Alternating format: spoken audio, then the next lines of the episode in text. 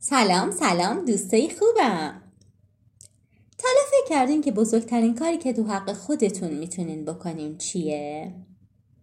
کاری که اگر اون انجام بدین زندگی کردی و اگر انجام ندی به جرأت میگم زندگی تو حروم کردی، اصلا زندگی نکردی.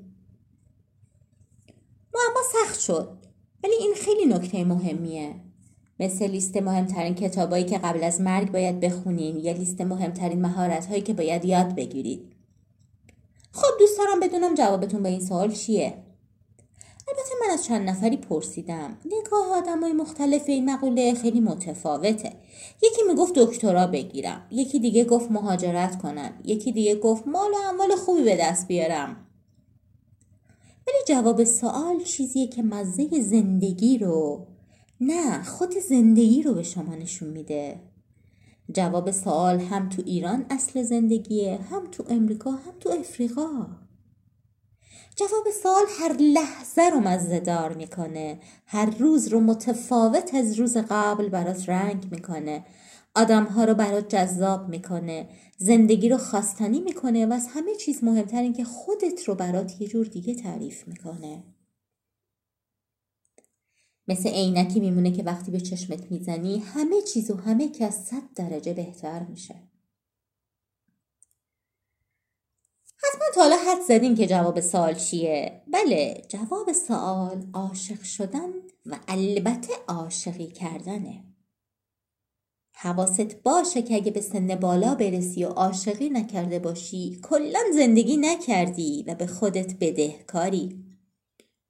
حتی اگه عاشق بشی و بهش نرسی خیلی مهم نیست، مهم اینه که عاشق بشی و عاشقی کنی.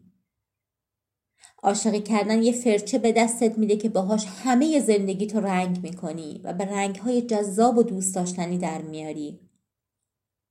عاشقی کردن از تک تک لحظه ها برات عکسهای زیبا میگیره و قاب میکنه، یه گوشه ذهنت میچسبونه به دیوار. عاشقی کردن لحظه ها رو برات فریز میکنه. بعدن وقتی شصت سالت بشه میتونی از فریزر درشون بیاری و تا یخشون باز میشه آروم آروم دوباره زندگیشون کنی، مزهشون کنی، بوشون کنی و سرخوش بشی. بعد دوباره بذاری تو فریزر تا استفاده بعدی. عاشقی کردن یک کالاییه که یک عمر کار میکنه، مادام العمر کار میکنه، چیزی مثل گارانتی لایف تایم.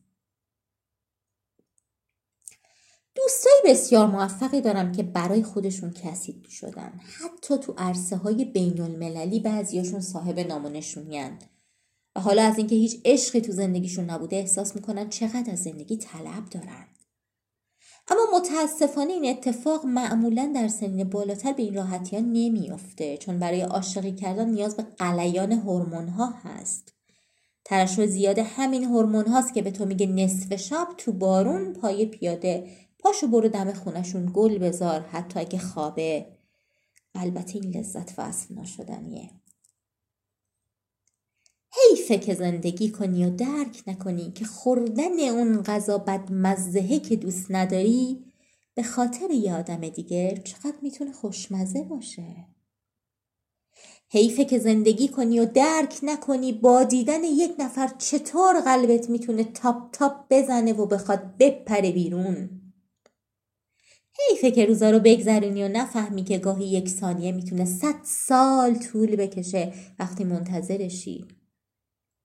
حیفه که عمرتو بگذرونی و نفهمی که گاهی یک سال میتونه اندازه یک دقیقه باشه وقتی در کنارشی.